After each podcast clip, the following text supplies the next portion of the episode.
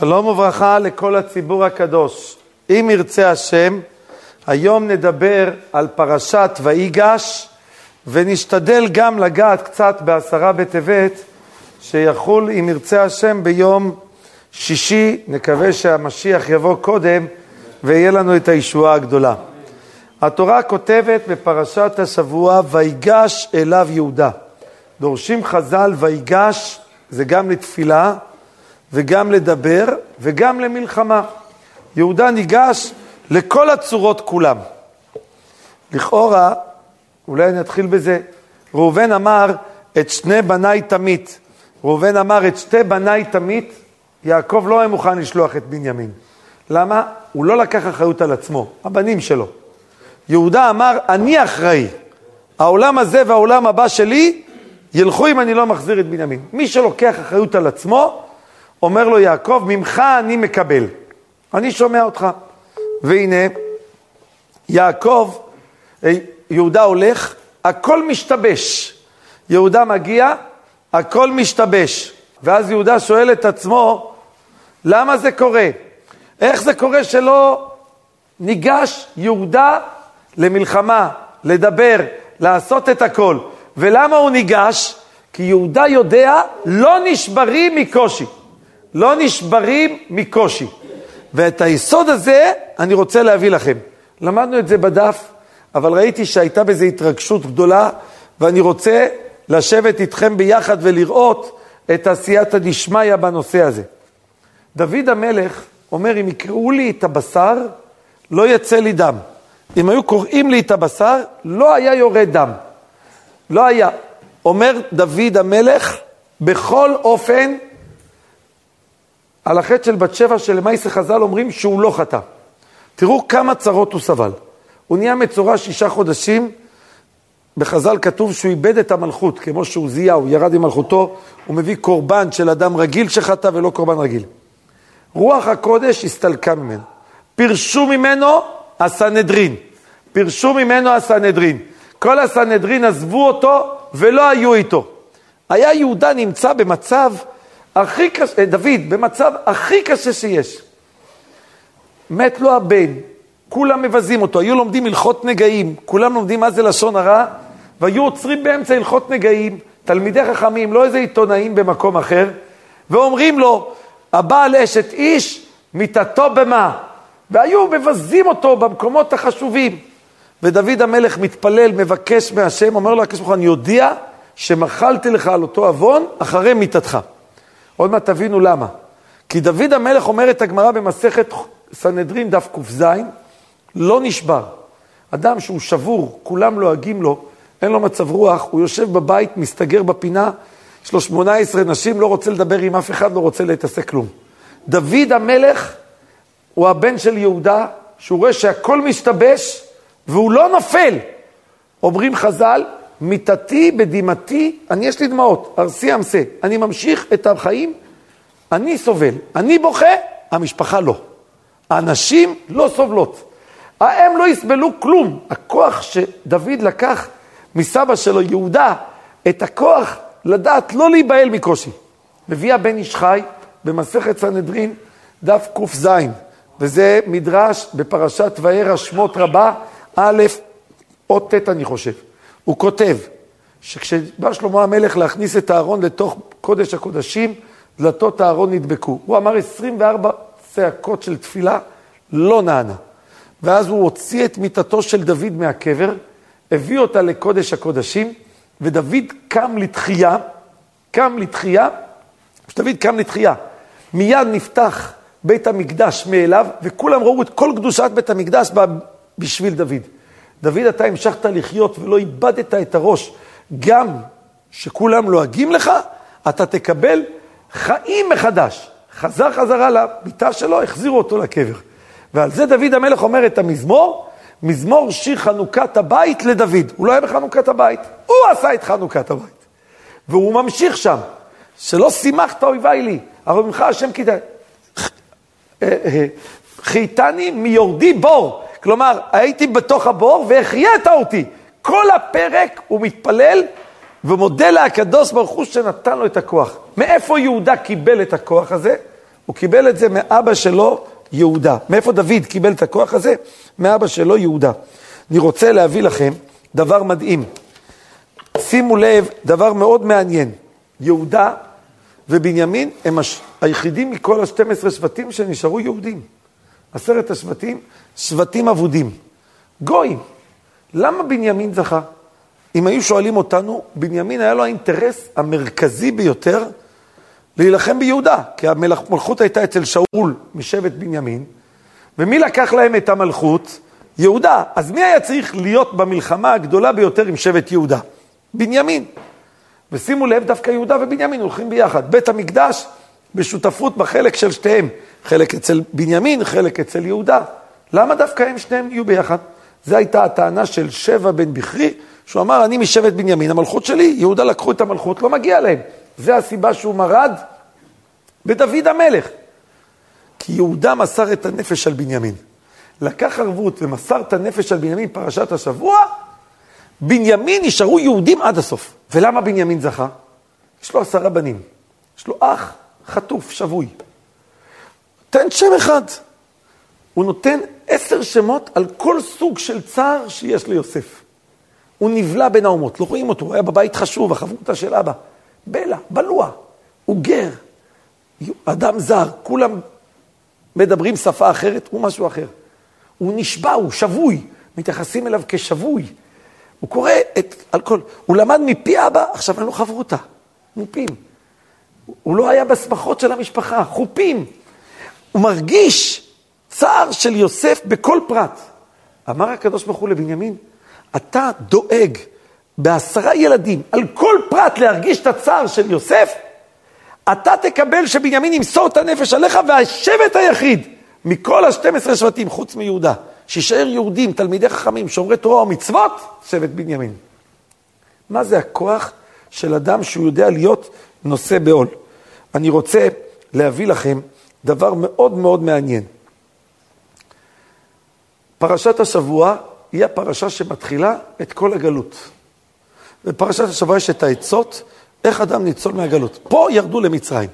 זה היה הרגע שכולם ירדו למצרים. ופה יש לנו רשימה של עצות, מה יציל בן אדם בתקופה של צרות מכל הצרות שלו. נתחיל בסייעתא דשמיא, אחד-אחד. אולי אני אתחיל ממה שכתוב פרשה קודמת, ואני אגיע לפרשה שלנו. אומר להם יעקב, קחו מזמרת הארץ. איזה מין שם זה? קחו בוטנים, שקדים. למה מזמרת הארץ? אומרים חז"ל, אומר להם, אתם רוצים להינצל? תגידו ברכות זמרת הארץ. תזמרו, תברכו להשם בבית של, פר... של יוסף הרשע. הוא לא ידע שיוסף הוא, הוא, הוא צדיק, שכוונתו טובה. הם חשבו שהוא איזה אנטישמי, רשע מרושע שמתעלל בהם. קחו מזמרת הארץ, תברכו את הברכה בבית שלו, הברכות הנהנים יביאו לכם ברכה והצלה. זה נקרא קחו מזמרת הארץ. עצה ראשונה. עצה שנייה, אני רוצה שתסתכלו איתי על יוסף הצדיק. יוסף הצדיק זה משהו לא לתפוס מה שקורה פה. אוי לנו, אמר רבא כהן ברדלה, אוי לנו מיום הדין, אוי לנו מיום התוכחה. מה היה אוי לנו מיום הדין? מה המיוחד פה? אני רוצה שכולם ישימו. מה ישימו לב? מה הרגישו בני ישראל, השבטים, על יוסף? גוי אנטישמי, באים מיליונים למצרים, הוא מריח יהודים. תפס עשרה יהודים, נפרדנו, כל אחד נכנס דרך שער נפרד. הוא הצליח להריח, תראה מה זה עמלקי, שונא ישראל, הריח את היהודים מכל הפינות. מביא אותנו, מעליל עלינו עלילות שאנחנו מרגלים. אחרי העלילה שמרגלים, שם לנו כסף כדי לסבך אותנו. אחר כך מטמין את הגביע באמתחת בנימין כדי להעליל עלינו עוד עלילות, שלא יספר לנו סיפורים שהגביע עושה. רשע מרושע, שונא ישראל. מסתם היו רוצים להתפלל, לקלל אותו. איזה רשע מרושע. וכשיוסף אומר להם, משפט אחד, שתי מילים, אני יוסף. באותו רגע, מה קורה? הכל מתהפך. אותו אדם שהסתכלו עליו כרשע, הנבואות שלו התקיימו. אנחנו שנאנו אותו, לכנו לדבר איתו. הנבואות שלו התקיימו, השתחווינו לו כמלך, כאלומה. אותו רשע, שחשבנו שהוא רשע, הוא מוסר את הנפש כדי להיטיב, למי להיטיב? לנו. הוא מוסר את הנפש להיטיב לנו. למי הוא מיטיב? לאחים שמכרו אותו. הוא התחנן אלינו שנציל אותו? לא הצלנו. התחנן. בא, מח, מחפש למחול, מפייס אותם. הוא לוקח סיכון שיהרגו אותו. הוא ראה שהם פסקו עליו דין מוות, על מישהו חף מפשע. הוא מגרש כל האנשים מעליו, כשהוא מדבר איתם, כי פי מה מדבר עליכם בלשון הקודש. המצרים לא מבינים לשון הקודש, אף אחד לא יודע. אני יכול לדבר איתכם, אף אחד לא מבין מה אני מדבר.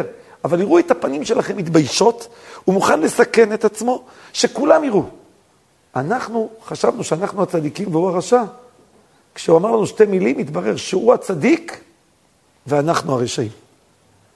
הוא אומר, זה התוכחה שיוכיח הקדוש ברוך הוא לכל אדם בעולם הבא.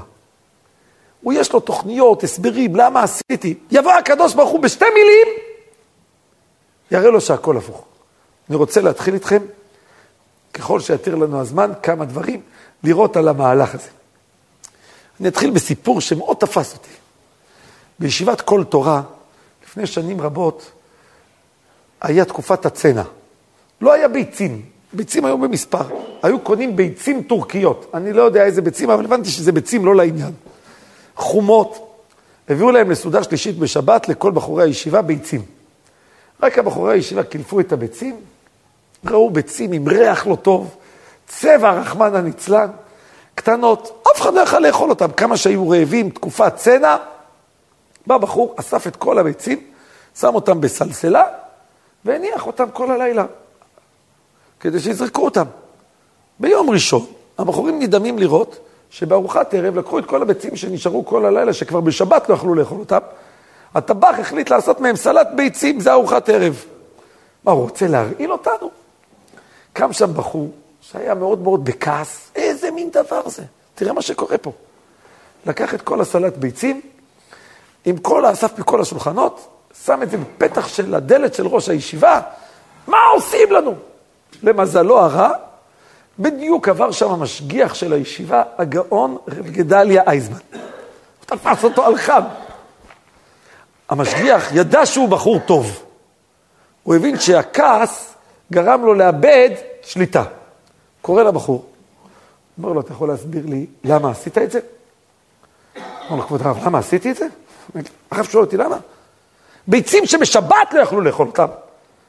היו כבר בשבת צרוחות, השארתי אותם כל הלילה בלי מקרר, למחרת, את הביצים האלה מביאים לנו, רוצים להרעיל אותנו? זה, זה מה שתיתן לנו לאכול? הראש הישיבה צריך לדעת שיותר לא יהיה כזה דבר. אמר לו המשגיח, פששש, לא ידעתי איזה בחור נושא בעול אתה. אתה לא יכול להיות רגוע שכל הבחורים בישיבה מסכנים סובלים. אני רוצה לשאול אותך שאלה. באוצר הספרים יש כוסות תה וקפה שנשארו עם שיריים כמה ימים. החלב שנשאר בתוך הכוס, בתחתית הכוס, הוא מדגרה של חיידקים.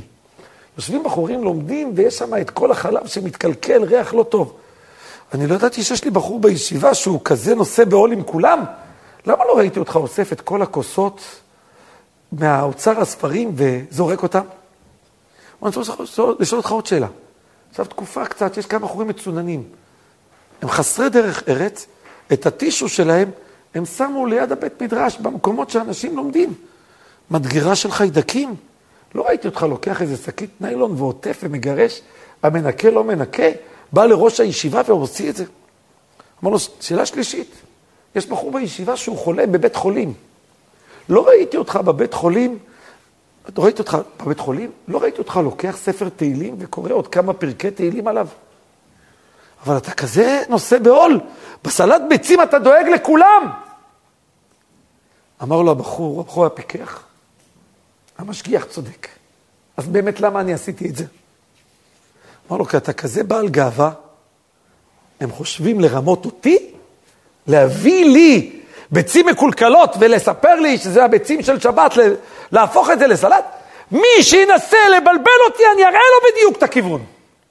אתה כזה בעל גאווה, שמישהו שנגע לך בכבוד, אתה כועס. והבחור הבין את המוסר לכל החיים שלו. מבחור שהרגיש צדיק יסוד עולם, דואג לכולם, עשו לו תוכחה והראו לו שהוא לא דואג לאף אחד, הוא דואג רק לעצמו. אוי לנו מיום הדין, אוי לנו מיום התוכחה. יבואו לכל אדם ויראו לו את האמת. הדבר השני שאני רוצה לספר לכם. למי יוסף דואג? לאחים שמכרו אותו. הוא התחנן, בוכה, תרחמו עליי. אני לא אדבר יותר מילה רעה עליכם. מה שאתם רוצים, תחזירו אותי לבית אבא, אתם יודעים, אבא ירגיש. לא, אתה חייב מיטה, מוכרים, לא מוותרים. ערבים, מדיינים, סוחרים, כל אחד לוקח אותו.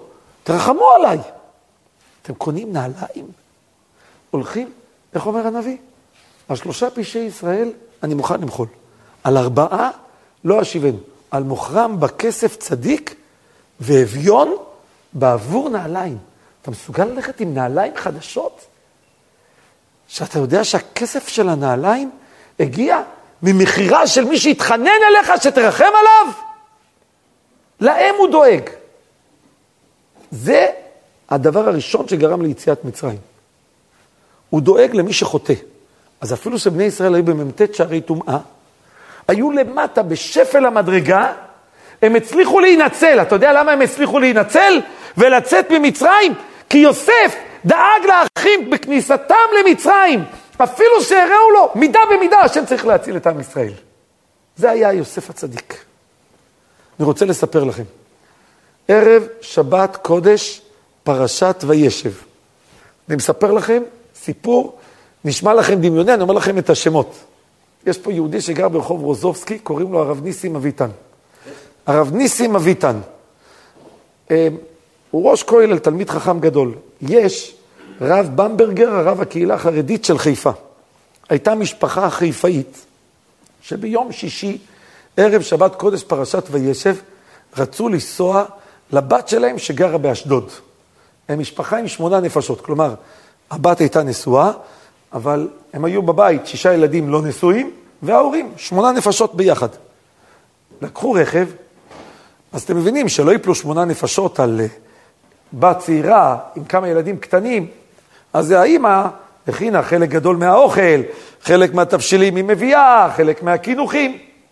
היה להם סייעתא דשמיא אדירה, עוד מעט תבינו למה אני מציין את זה, שהייתה שם שכנה זקנה שנכנסה לבית אבות, והיא אמרה שיש לה פלטה גדולה שהיא כבר לא משתמשת בה, ויש לה מחם גדול של 40 או 50 כוסות, לא יודע כמה, מחם של מים, היא לא משתמשת בכזה מחם גדול, אין לה מה לעשות.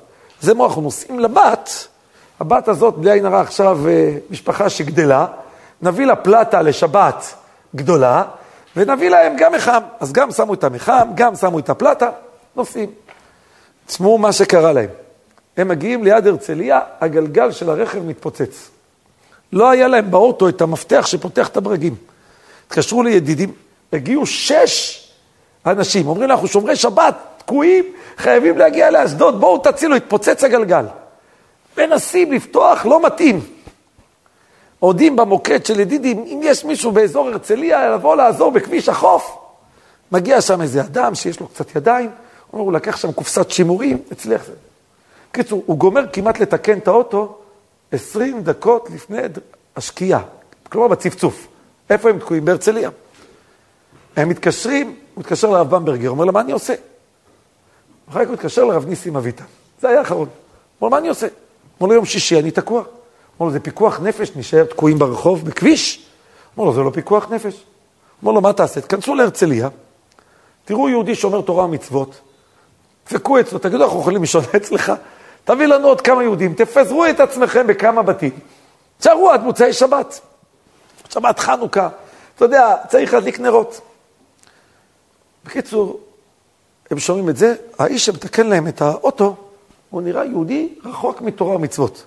היהודי הזה אומר להם, אתם באים אצלי שבת.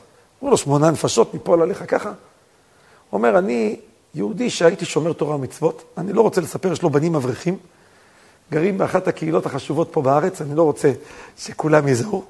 לא עלינו, אשתו נפטרה, אחרי שאשתו נפטרה, הוא עזב את הדרך והתחתן עם גויה, בהרצליה. אומר להם, אני שמעתי משפחה נתקעת שבת, הודעתי לאשתי הגויה שמה תעשה? תכין את, את התבשילים עכשיו של שבת. אז היא אומרת להם, איך אני יכול לאכול אצלך בבית? גויה? מה עם כשרות, בשולי גויים? אז הוא אומר לו, אני ידעתי, אני יהודי ששמרתי תורה ומצוות, לפני שיצאתי מהבית הדלקתי את כל הארבע להבות. זה עוזר לאשכנזים, לספרדים, לא, אבל שעת הדחק פה, יש פה בלאגן. מדליק. יש ספק ספק, לא ניכנס לעניינים. אה, הדלקתי את הארבע להבות. ומה עם האוכל אצלך בבית? זאת אומרת, הבשר של הלילה היה לה, כל האוכל. הוא אומר, אני רגיל לקנות אוכל כשר. הוא מתקשר לרב ניסים אביטן, אומר לו, גויה, לא מצאת איפה ללכת רק לבית של גויה? הוא אומר, טוב, אתה תגיע הביתה, תאסר את כל המאכלים. כל מה שיש, דבר ראשון תאסר. קיצור, נסעו, הגיעו עשר דקות לפני השקיעה, מעשר, מדליקים נרות חנוכה, נרות שבת. לא היה להם פלטה בבית, היה להם פלטה אבל באוטו. לא היה מחם, הביאו מחם, הדליקו את המחם, הכל, כמה דקות לפני שבת נכנסו לשבת. והם הולכים לבית הכנסת, בדיוק החזן שלהם בבית הכנסת לא היה, גם הבעל קורא לא היה, אז כבר הוא היה חזן, הבן שלו היה איתו בעל קורא, ישבו, הרב ניסים אביטן יושב כל השבת, הסתדרו, לא הסתדרו, מוצאי שבת, הוא מרים אליו טלפון. אומר לו, מה היה? הוא אומר לו, תשמע, אני מספר לך, מוצאי שבת, באנו בשבת, הוא אומר, שרנו מכניסת שבת עד 11 בלילה, שירי שבת, ובעל הבית הצטרף. ובבית כנסת הוא נתן דרשה, בסעודה שלישית עשו בבית הכנסת, אז כל המתפללים היו. אומר, הגויה אמרה, יש לך, אומרת לבעלה, יש לך כזה שבת יפה ולא הראית לי אף פעם איך שזה נראה? הבעל אומר, אני לא ידעתי כמה אני אתגעגע לשבת. שולחן שבת, יש לו בנים אברכים. אמר לה, אני עכשיו מתחיל מיד לגייר את האישה. לגייר את האישה, לסדר את העניינים. ואז הוא אמר, קודם כל למדנו לא לנסוע צמוד לשבת. זה צריך, לה, יום שישי קצר, לא, אל תיסע, תראה מה שקרה.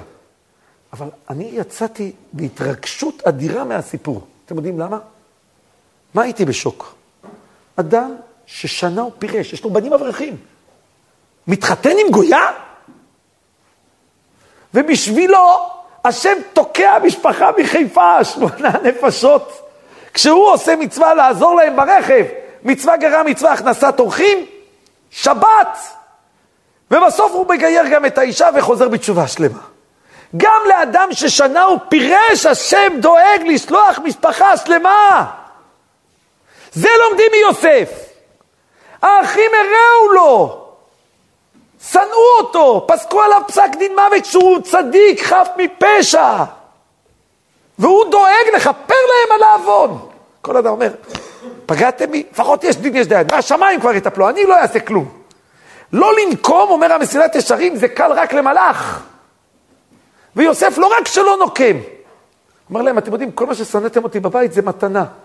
כי זה נתן לחשל אותי לעמוד בניסיונות, ועכשיו הצלחתי לעמוד בניסיונות בתוך מצרים. זה יוסף הצדיק מלמד את כלל ישראל איך צריך לדעת להתייחס, כמה הקדוש ברוך הוא. אם יוסף עושה את זה, כמה הקדוש ברוך הוא עושה את זה. אני לא יודע, מישהו סיפר לי שדרשתי בדרשה, לפני כמה שנים, אני לא זוכר את זה. יוסף מוסר את הנפש, מסכן את עצמו במיטה, כדי לא לבייש את האחים שלו. זאת אומרת, אם ככה יוסף דואג לאחים שחטאו, אומר, כל יהודי שיש לו, לא עלינו צרה, כשהוא יתפלל להשם, יגיד, ריבונו של עולם, בזכות יוסף הצדיק, תראה כמה הוא דאג גם למי שחטא.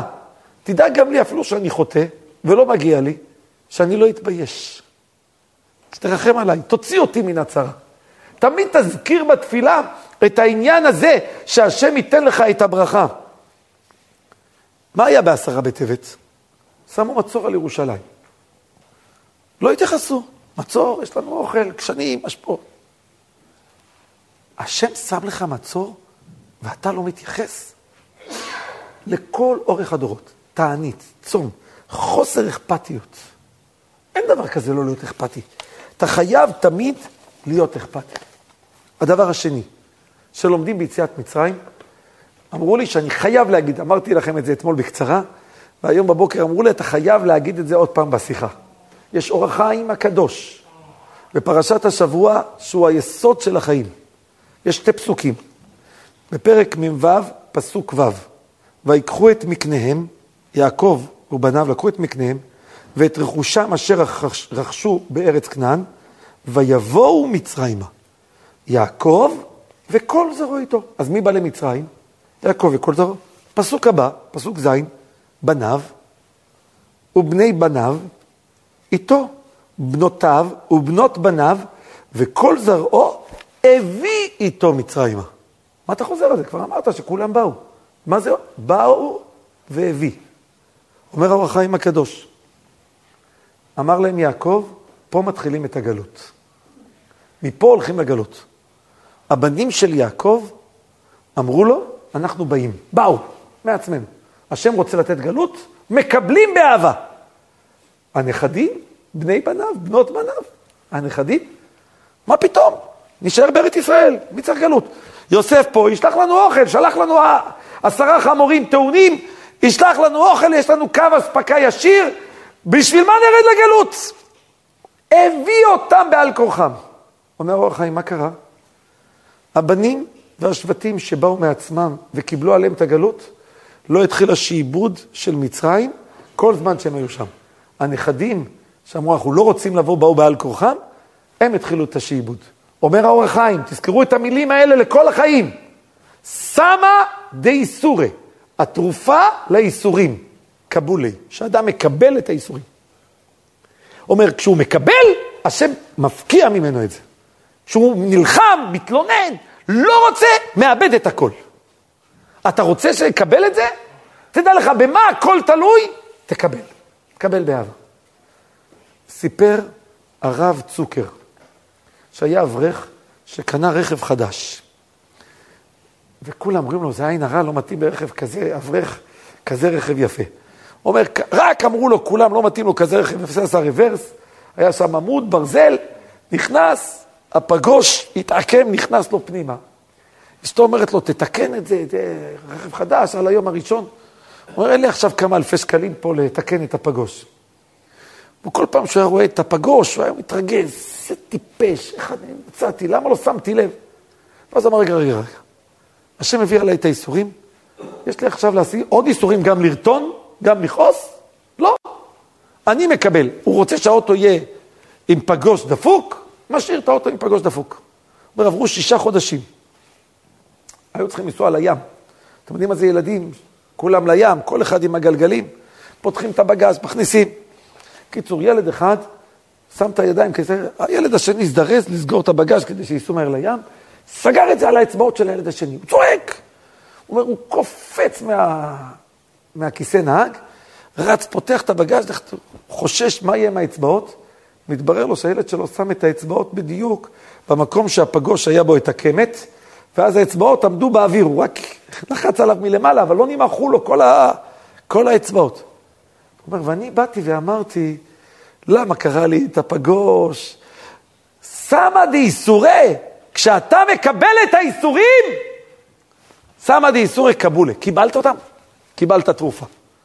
לבן שלך אין בתי חולים, יש אצבעות, ברוך השם, הכל בסדר. כמה אדם צריך לדעת? דבר שלישי על זה. איך דן קורא לבן שלו? חושים. אני שנים, היה לי חושים. מה זה השם הזה חושים? איפה יצא השם הזה חושים? ובני דן, חושים. מה הקשר? נפתלי, הפצרתי, יהודה, אה, כל שם יש לו איזושהי משמעות. מצאתי מרגלית אדירה. יש ספר של רבי מנואל חי ריקי. הוא היה אחד מתלמידי האריזל, גאון עולם, לפני 400 שנה. יש לו ספר מחשבות טובות, כך קוראים לספר שלו, מחשבות טובות. הוא שואל את השאלה. הוא אומר, חושים היה חירש. לא שומע. עכשיו, תחשבו, כל הבנים של יעקב שומעים. הילד השונא מכולם, היחיד שונא מכולם, חושים. מה חושים היה צריך להרגיש כל הזמן? תראה, תראה מה קורה. אבא שלו אמר לו, תשמע, חוש אחד אין לך, אבל כל שאר החושים עובדים אצלך טוב, נכון? קוראים לך חושים. תגיד תודה להשם על כל החושים שהם מחודדים אצלך ותוכל להסתדר גם כשאתה חירש. זה הסיבה שהוא קרא לו חושים. הוא לימד אותו להגיד תודה להשם אפילו שהוא השונה היחיד מכולם. אתה ידעת להודות? מבן יחיד, חירש, השבט השני בגודלו בעם ישראל. השבט השני בגודלו בכלל ישראל, שבט דן. תראה מה זה בן אדם שלא נותן לעצמו להתייאש. אני כבר מדבר איתכם על עשרה בטבת, אני ראיתי את זה, אף פעם לא ידעתי. עשרה בטבת אומר החתם סופר, זה חודש עשירי, יום עשירי בחודש. עשר כפול עשר, כמה זה? מאה. אומר, ביום עשרה בטבת יש מאה שערים בשמיים, שאם אנחנו מתפללים כמו שצריך, הם נפתחים. ואז השם בונה את בית המקדש ומביא את הגאולה. אם לא נתפלל כמו שצריך, כל המאה שערים האלה נסגרים, נשארים סגורים. אומר, זה העשירי בטבת, לכן הוא צום שצמים אותו אפילו בשבת, הוא אומר, אם היה חל בשבת היו צמים. הוא אומר, כי יש לך כוח של תפילה. הוא אומר, שים לב, איזה פרק שם דוד המלך פרק 100 בתהילים? פרק מזמור לתודה. אדם שיודע להגיד תודה ולקבל גם אם יש לו איסורים. זה פרק 100. אתה יודע להגיד תודה גם כשיש לך איסורים? מזמור לתודה, אתה פותח 100 שערי רחמים. 100 שערי רחמים. סמא דאיסורי קבולי. אני רוצה להביא לכם דבר מאוד מאוד יפה.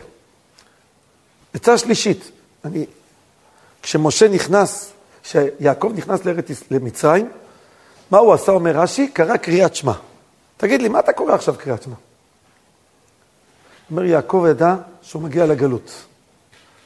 הוא אמר, אני רוצה שהבנים שלי באים למקום של הכפירה הכי גדול בעולם. כל החרטומים כופרים, אה, אנחנו יודעים לעשות הכל, אף אחד לא. מי אשם? ככה אומר להם פה, מי אשם? אני, ליאור, היא, אני עשיתיני. אומר יעקב, אתה יודע מי יכול לגרום שעם ישראל יצא ממצרים עם אמונה? מי יגרום שעם ישראל יצא עם אמונה? כשאני נכנס למצרים, מה הדבר הראשון שאני אעשה במצרים? קריאת שמע. קבלת עול מלכות שמיים אמונה. הבנים שלי יצאו ממצרים עם אמונה. במקום של הכפירה הגדולה ביותר בעולם. תראה את עשייתא דשמיא שהיה. להראות לכם מה אדם אחד יכול להשפיע. יש יהודי אחד שקראו לו רב יצחוק זילבר, הוא היה בארצות, ברוסיה. יום אחד מגיע אליו סבא, אומר נולד לי נכד, אני רוצה שתעשה לו ברית מילה. אז הוא הלך לראות את הברית מילה, הוא רואה את הבן, את האבא של הילד, הבן של אותו סבא, קומוניסט. הקומוניסט אומר לו, תשמע, אם תעז לעשות ברית מילה לבן שלי, כדור בראש. ואותך לסיביר.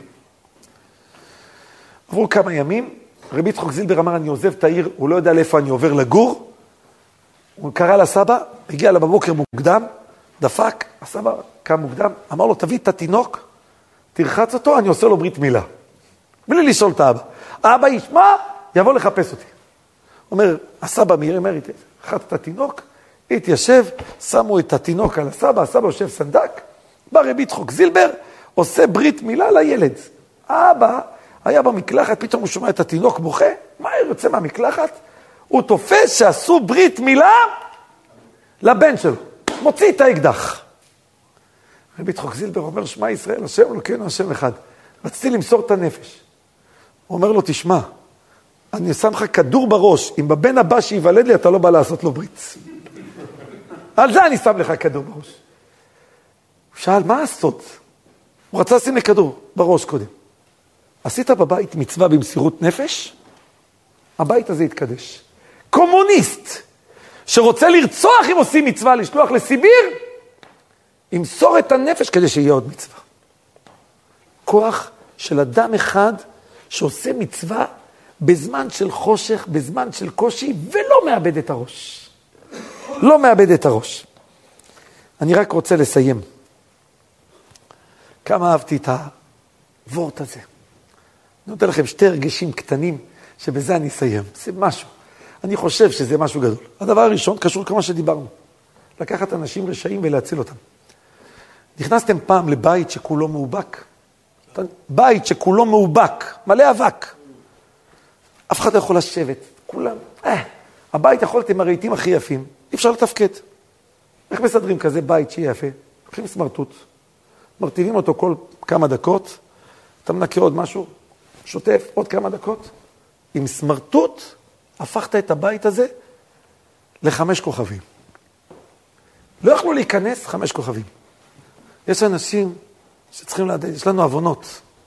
אתם יודעים מה אפשר לנקות את כל העוונות שלנו? סמרטוט. גם אם אתה לא שווה כלום, אתה סמרטוט. אבל תהיה רטוב. שיהיה אכפת לך מתורה ומצוות. שיהיה אכפת לך מיראת שמיים. תכניס עוד יראת שמיים. אתה יכול לשנות את עצמך, יכול להפוך את עצמך. זה וורט שאמר אחד מגדולי כלם. הדבר השני, שבזה אני רוצה, הרב שטיינמן, היה לו אחד שהיה מגיע לשיעור שלו, אף פעם לא איחר. אף פעם לא איחר. פעם אחת הוא נסע בכביש גאה, והרכב שלו נתקע. מהר הזמין את שגריר, שיתקנו לו את הרכב. הוא אומר, המצבר עובר, הכל עובד. הוא בודק, בודק, הכל עובד. בסוף הוא רואה שכבל אחד, שאחד החיבורים שם, היה רופף. הידק את הכבל, האוטו נוסע. הוא מגיע לשיעור מאוחר. הרב שטיינמן רואה אותו מגיע לשיעור מאוחר, שואל אותו, מה זה? אומר לו הרב, האוטו, הכל היה בסדר, נתקע. אומר לו הרב שטיינמן, כנראה הבעיה הייתה בחיבורים. אומר לו, מה הרב יש לו רוח הקודש? מאיפה הרב יודע?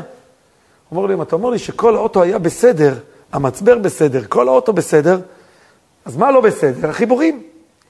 אומר לו, נכון, זה הייתה הבעיה. רק הידק את החיבור, הכל טוב. הוא רואה את הרב שטיינמן מתחיל לבכות. שואל את הרב שטיינמן, למה הרב בוכה? מה קרה? אומר לו הרב שטיינמן, אתה מבין מה שקורה פה? אם הכל טוב ומשהו לא נוסע, לא מתקדם, אתה יודע איפה הבעיה? בחיבורים. הוא אומר, השם נתן לנו כוחות, נתן לנו כישרונות, נתן לנו בריאות, נתן לנו משפחה. נתן לנו הכל! אז למה אנחנו לא מתקדמים? למה נשארים באותו מקום? אנחנו פחות מחוברים להשם. החיבורים שלנו רופפים. תחבר את עצמך לתורה, תחבר את עצמך למצוות, תחבר את עצמך ליראת שמיים, אתה תראה כמה אתה נוסע בקלות. לאן אתה יכול להגיע? אם הכל טוב ואתה לא מתקדם, תדע שהבעיה בחיבור. כולנו צריכים לדעת איפה הבעיה שלנו. ובעזרת השם, כל עם ישראל זקוק לישועה גדולה, זקוק לתפילה ורחמי שמיים. כל החטופים, כל החיילים, כל המפונים, כל עם ישראל כולו, כולו בצער, צער, והצער הזה נמשך. כל כך הרבה ימים כבר אנחנו סוחבים את הצער ולא רואים סוף, ואתה רואה ברוך וכל יום אתה שומע עוד, עוד שתי חיילים ועוד חיילים ומסכנים, אתה אומר לאיפה מכניסים אותם, ואתה רואה כל פינה. אנחנו זקוקים להתחבר להשם. כשנתחבר להשם, הקדוש ברוך הוא, כשיש מישהו יורה עליך חץ, יש שתי דרכים, או להתכופף, או לוותר, או לקפוץ. ואז החץ והכדור עובר מתחת. יש לנו אפשרות להתרומם, להתחבר להשם, להתרומם. הקדוש ברוך הוא יביא לנו את המשיח. רציתי להודיע שבעזרת השם הספר שש באמרתך על שמות, שעתיד לצאת לראות אור, הוא כבר במכבש הדפוס. אני מקווה בעזרת השם ששבוע הבא הוא יצא ולקראת חומש שמות הוא יהיה בכל חנויות הספרים. אני אודיע שבוע הבא בעזרת השם, אם זה כבר הספיק בסייעתא דשמיא לצאת. שלכולנו יהיה שבת שלום ונזכה כולנו לביאת גואל צדק במהרה בימינו אמן ואמן.